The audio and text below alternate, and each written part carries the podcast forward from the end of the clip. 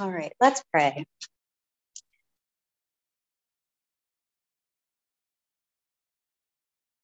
God, we invite you in to our hearts and minds again.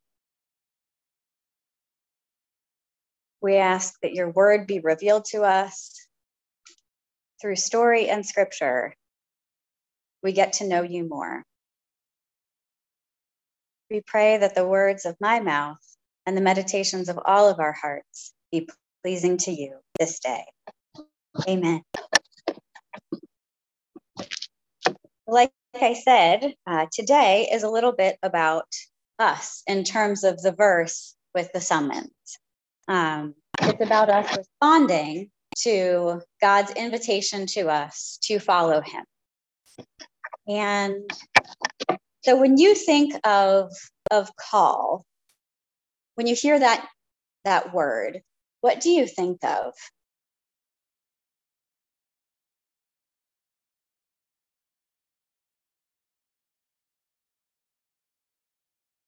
I know most people that I talk to, um, and this is something that both clergy and lay people are guilty of, is that they say, Oh, I'm going into the ministry. Like if you have a call to professional ministry, you're, you're going into the ministry. Now, I generally always say professional ministry because we're all called to be ministers. We're all called to be representations of Jesus. And so the call to professional ministry is not any better or worse than the call that a layperson may have. It's just a different kind of, of life and vocation. And so, what have you ever thought about having a church be called to do something or called to be a certain way? Has that ever crossed your mind? So, like instead of an individual, the church itself is like that. Anybody? If the answer is no, that's okay. So, if you were to de- describe what a church or or person would look like um, as we grow into the likeness of Christ, you know, into the image of Christ, what would you say that person is or does um, that demonstrates that likeness?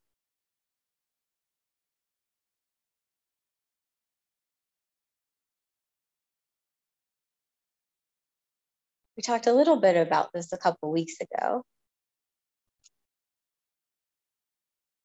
And last week, too. So, in Wesley terms, it's acts of charity and acts of piety, uh, which you know, good works, um, personality characteristics that uh, reflect Jesus. Um, we might have some expectations in terms of behavior or study. Um, and then we, whether as individuals or churches, do prayerful discernment. Um, and sometimes we can get out in the weeds, whether individually or collectively. It's what we do, we're human. But there are some uh, scripture passages I think that help us look at, in terms of an overall or overarching calling, what we are called to do, whether we are talking individually or corporately. And it's one of the reasons that I picked the Micah passage and the Amos passage for today. Because, um, you know, the question in Micah is, you know, what does the Lord require of you? But to do justice, love kindness, and walk humbly with your God. That's a really great synopsis of kind of who we're called to be um, and, and how we're called to live. Now, God sometimes makes our calling more specific than that. Um, but generally, I think if we tried to live into Micah 6 8 with the help of the Holy Spirit, we'd be in, in pretty good company, I think. Now, for those of you who are thinking, well, what about the Great Commission? What about when Jesus said to his disciples, Go and make disciples, baptizing them in the name of the Father and Son and the Holy Spirit, and, and you know, teaching them to obey everything that I have taught you? Yeah, that's part two. We can't do part two without doing justice, loving kindness, and walking humbly with God. Because our witness won't be a great witness if we don't do those three things um, which is in some ways to me part of the Great Commission. But as y'all know by this point, I love the Old Testament. So if there's something that Jesus says that is um, that is foreshadowed in the Old Testament, I generally go back to the Old Testament. But like I said, God sometimes makes our calling more specific. And so my understanding of a call is that A, it comes from God. It's not something that uh, we create for ourselves. It's not something um, that somebody else creates for us. It, it comes from the Lord. And then a call also can be tested, like prayer, via prayer and discernment. So, for those of you who uh, have ever read Judges and remember the story of Gideon, he put the sheep's fleece out and you know one day was like god i i need to test if what i'm hearing is correct. And so you know cover the sheep fleece with dew. And then the next day it was don't cover the sheep fleece with dew. And then it was cover the sheep fleece with dew again.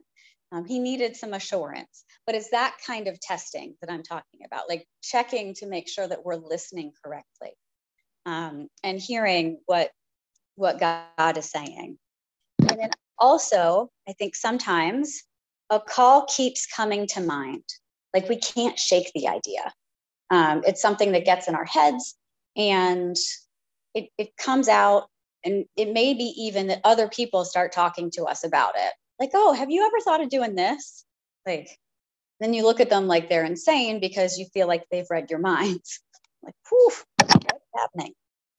And then, excuse me, also, um, the last thing that I think a call has or comes with is peace.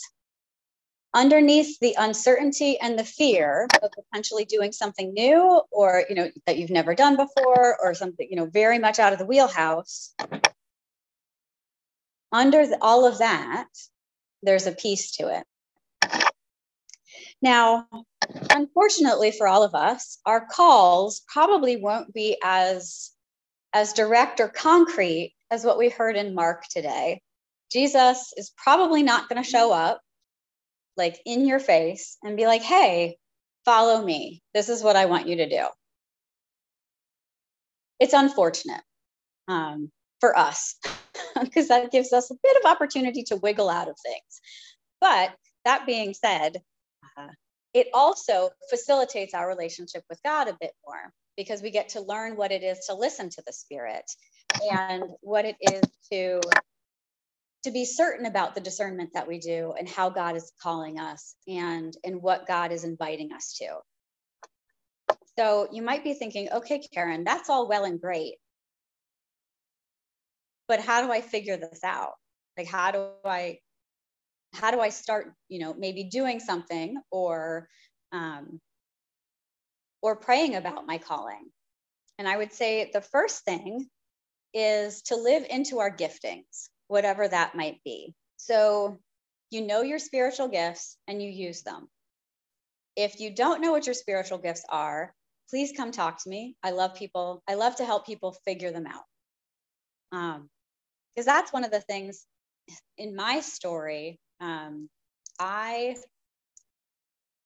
I knew I had the gift of faith, but wasn't sure what to do with it. And then I went to this conference on Holy Spirit living and I went to the spiritual gifts kind of talk. It was 45 minutes. And I was like, okay, well, I'm gonna I'm gonna have these people pray for me because I don't know what I'm supposed to do with this.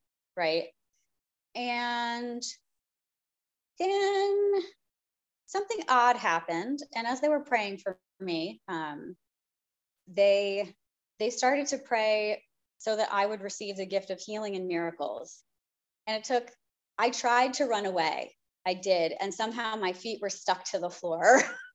it's a very it was a very unusual experience like i could not move like the holy spirit had hogtied me or something i was just standing there with my hands out going no i don't want those things i don't want the gift of healing and miracles um because the the guy who was talking about the gifts of the spirit um broke them into chunks like and so he said that faith and miracles and healing go together. And then there was another thing that went together and another set that went together. And I was like, no, no, no, no, no, this is not what I was asking for. I was like, how can I just like do my job like with faith, you know? But, uh, and I should also say, not everyone is going, most people don't have that kind of experience with spiritual gifts either. Um, my life is somewhat unusual but we need to know what our spiritual gifts are and then use them. And so once I had that experience, I found a mentor or two or seven and had them teach me what it was to use these gifts. Um, you know, I, ended up going to the hospital and praying for people. Um, you know, I talked several weeks ago about when I was in Thailand and I prayed for people and then left, and then all of them were healed. like, what? this is unusual. Um, but, you know, God gives us opportunities to use our gifts. And so that is part of our calling. It doesn't have to be an, a vocation. It doesn't have to be, you know, oh, I'm going to be a missionary. It can be using the gifts that God has given you when the opportunity presents itself. And I think part of this too in living into our calling of doing justice, loving kindness, and walking humbly with God is looking for ways to bless people. Um, we can we can pay attention to how God is at work and and see where where God wants us to get involved. Like, you know, whether it's pay it forward at, you know, a Starbucks drive-through or, you know, leave extra tip in the tip jar or whatever, you know, whatever it might be, um, we have an opportunity to bless people. And I think that stands out, especially now, because our culture is so much not that way. Um, people would much rather run over you in the crosswalk than, you know, stop and wait for you. Uh, and so we need you know we need to know what our giftings are and then use them and see and this is part of the discernment of living into our calling is how okay how is god using this? Where is god inviting me?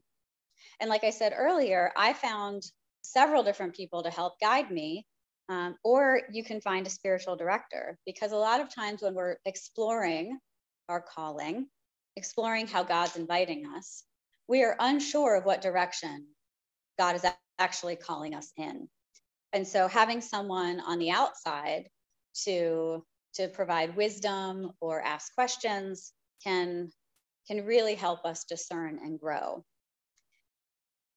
And the last thing about living into our call that i would i'll say caution you about is that we need to be ready for the possibility that god is going to overturn our apple cart um, i think as i've said here I was I was very happy being the least educated person in my immediate family with only an undergraduate degree. My parents both have masters. My brother and his wife have a PhD. Well, they have two PhDs, um, one each. And I was like, you know what? I'm good. I don't need an MBA. I don't need a master's of engineering. And then God was like, Karen, you will go back to school. And I was like, no. Um, and the only two words I had to, to guide my search were spiritual formation. I didn't know what that was. Now, keep in mind, I had grown up in the church. I was like, I don't know, 27 when I was doing some of this work and exploring. I had no idea. Like, what is spiritual formation? You know, if God would have said discipleship, I would have known what that was, but God did not. God was very clear and said spiritual formation. So I ended up going on a search of, of seminaries that to see who had it. And I was lucky enough to end up with a school that was about two hours from my house. And so I could drive and commute and uh, do that for five years. But along the journey, I got to live into who God was calling me to be because of what I learned in school, because of working with mentors, um, living into my giftings and being able to use those. This is not like all of a sudden, you know, God with jazz hands and it's like, this is what you're going to do for the rest of your life. Because in a lot of ways, it's about relationship. And so when we use our giftings, when we find mentors to help us, when when we're open to God upsetting our apple cart, all of these things allow us to grow and transform because of relationship. And so we can grow into the likeness of Christ just by being open to whatever God has for us. And and that's why because I'm a fairly simple person. Um, when I think about our calling as Christians, it does go to Micah or to Amos. You know, do justice, love kindness, walk humbly with God. Let justice roll on like rivers, righteousness like ever flowing streams. Um, that particular passage actually is what guided me through a lot of my uh, my discernment in terms of who I was supposed to be and what I was supposed to do in in this call to deacons orders and it's one of the reasons that my ministry is called waterworks ministries uh, because i got this i this passage like i said like you just can't shake a call amos kept coming around consistently and i was like well if like that's great but it's sand like the meat of that is sandwiched in between some pretty unfortunate things. And God was like, it's fine. Um, this is what I want you to do. And so God might give you scripture, um, God might give you an idea, you know, and then test it, right? And so um, we have lots and lots and lots of different ways of living into our calling and it might be uh, you know to, to travel around in your rv like you guys are doing uh, it may be taking care of grandkids or you know helping our children or you know being friends with people who are are in some ways down on their luck or you know being kind to the people we work with even though they're they're not christian and and don't have the same sets of values that we have. Um, I have a client who I love her because she she is very intentional. She works in a hospital setting and she has to have some hard conversations with people on a regular basis. And she goes in to work every day asking God to help her show Jesus. And so people are responding to her in in being open and and asking questions and and thanking her for being the person that she is like to me that's her call. Uh, she's not supposed to be a pastor or a prophet or a missionary or you know someone who runs a nonprofit. That's not that's not who she is. God has called her to be the embodiment of kindness in the place where she's at which is how it works for most of us i think unless you're called to ordained clergy, and then all bets are off. But we have the choice of whether or not to follow as the summons invites us to. And I'll leave you with this. So, when in doubt, grow in the fruit of the Spirit. You know, those nine weeks that you got tired of hearing from Galatians? Yeah. When in doubt, grow in those nine things. Learn to love as God loves, be filled with the Spirit's joy and peace, and the other six of them, right? God has a call or desire for each one of us. And my prayer is that all of us can have the courage and confidence to live into God has called us to be, whoever that is. Amen.